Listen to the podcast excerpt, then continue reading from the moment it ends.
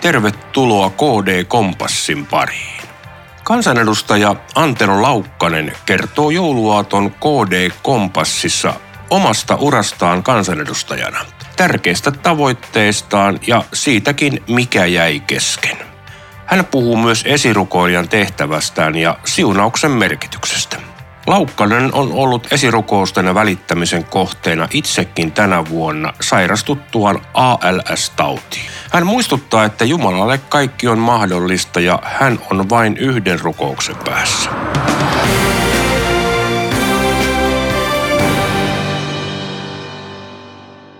Kansanedustaja Antero Laukkanen, millä tavalla aiot viettää tänä vuonna vapahtajamme syntymäjuhlaa? Vietetään ihan vaimon kanssa kahdestaan ja toivottavasti syödään maltillisesti, levätään hyvin pitkiä päiväunia ja, ja tietenkin aina innokkaana odotan myös lahjoja. Ne, ne tekevät joulusta kyllä mukavan, kun saa vähän yllättäviä sukkia ja hajuvesiä, partavesiä ja muita, niin ne piristävät joulua lapset tulevat sitten lastenlasten kanssa todennäköisesti joulupäivänä meille syömään. Hyvin suomalainen joulu. Kuulostaa hyvältä. Tämä onkin ollut kiireinen syksy sinulle henkilökohtaisesti monella tavalla myös raskas. Mistä olet ammentanut voimaa kaikkeen tänä syksynä? Täytyy sanoa, että ihan rehellisesti, että jos koskaan, niin juuri tänä aikana olen kokenut, kuinka rukoukset kantavat. En, en osaa selittää, että miten se ilmenee muuten kuin, että koen kuin näkymättömät kädet ympäröisivät minua. Mieleni on rauhallinen ja, ja jopa iloinen kaiken tämän keskellä. Että tämä on minulle suuri mysteeri. Mutta nyt juuri rukoilevat kädet kantavat minua ja vaimoani. Todella sinä olet pastori ja rukouksen mies ja olet sanonut, että Jumala on vain yhden rukouksen päässä. Miten tämä on konkretisoitunut sinulle? Vuonna 1992 yhtenä yönä minut herätettiin tämän kysymyksen äärelle, että mitä rukous itse asiassa on. Se oli, se oli yö, joka muutti tulevaisuuteni sinä yönä ymmärsin, että en ymmärrä rukouksesta yhtään mitään ja, ja rukoilin elämäni tärkeimmän rukouksen.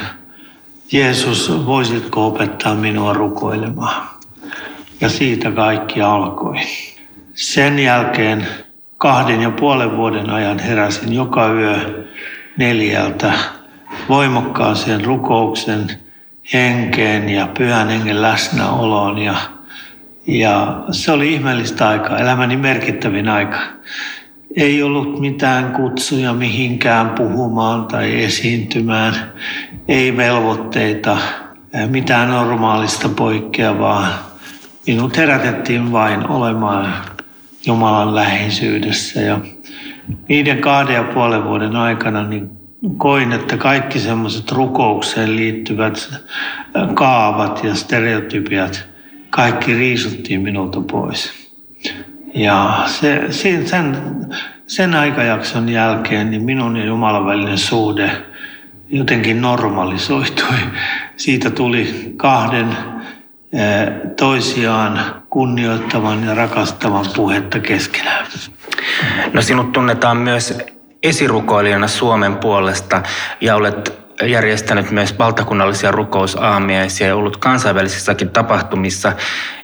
Mikä se rukouksen merkitys on, on jos ajatellaan vaikka Suomea ja suomalaisia? Suomalaiset ovat tottuneet rukoilemaan.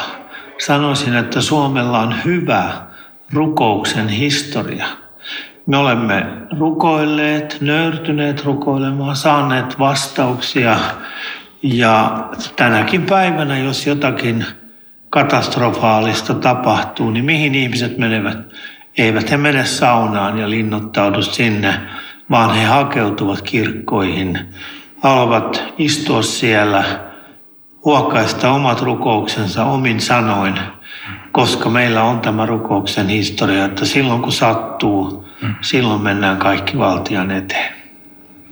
Puhuit eduskunnan joulutilaisuudessa siunauksesta ja siunauksen merkitystä.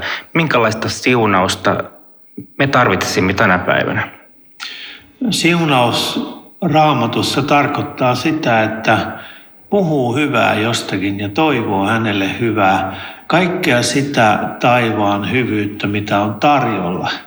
Ja uskon, että jokainen meistä, jos saa tällaisen siunauksen toivotuksen, niin tulisi olla siitä iloinen ja kiitollinen, koska se yksinkertaisesti ei tarkoita sitä, että pitää uskoa samalla tavalla kuin se, joka siunausta toivottaa. Se tarkoittaa, että avaan sydämeni sille hyvyydelle, mitä on tarjolla. Ja itse kylmän tätä siunaussanaa todella mielelläni, koska ymmärrän, mitä sillä tarkoitan. Ja tänään tuolla eduskunnan joululaulu aamutilaisuudessa, niin jotenkin, kun se oli tietenkin itselleni hyvin koskettava ja tärkeä, koska se oli eduskuntaurani viimeinen eduskunnan joululaulutilaisuus ja olin aika herkillä siinä, niin oli niin hyvä sanoa kaikille siunausta. Toivotan teille jotain sellaista, mikä on minulle kaikkein tärkeintä. Tänä syksynä olet saanut myös kansanedustajatovereiltasi maininnan juuri siitä, että, että olet se edustaja, joka, joka välittää ja joka, joka huomioi muut ja, ja myös köyhät keskuudessa. Me, mi, miten tämä palaute kosketti sinua? Olin työhuoneessani ja ihan rehellisesti sanon, olin päiväunilla. Käytin sitä kuuluisaa torkkupeittoa ja puhelin soi, heräsin siihen ja siellä oli seuralehden toimittaja, joka kertoi tästä haastattelusta ja, ja olin aivan, aivan ihmeessä, niin en olisi koskaan odottanut tai, tai ajatellut, että kansanedustajat ajattelevat minusta niin kauniisti eh, ja hyvällä tavalla kuin he olivat tässä kyselyssä kertoneet seuralehdelle. Se merkitsi minulle todella paljon. Olin, olin liikuttunut en meinaa uskoa ensin, että, että näin tässä on käynyt, mutta toisaalta niin on aika hienoa päättää tämä eduskuntatyönsä siihen, että, että kollegat täällä pitävät työtäni arvossa, koska tulee usein ajateltua, että eipä tämä pienen kansanedustajan ääni täältä mihinkään kuulu, mutta taitaa se sittenkin kuulua.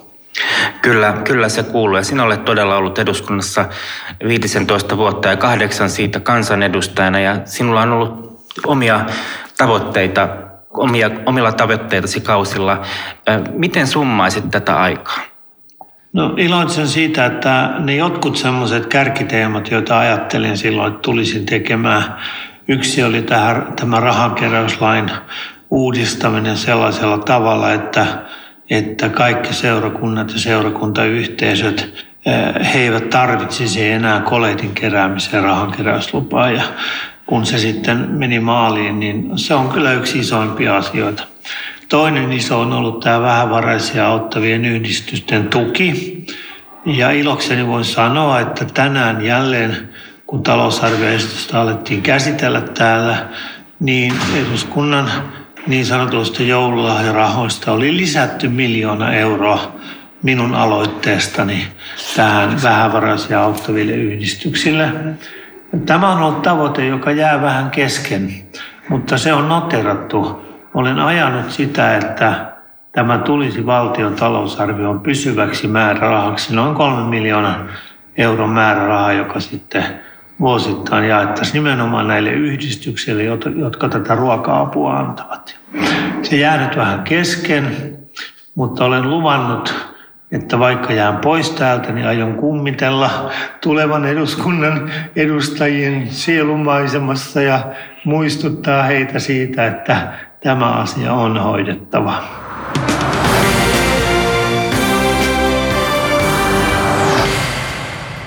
Samuli Rissanen haastatteli kansanedustaja Antero Laukkasta.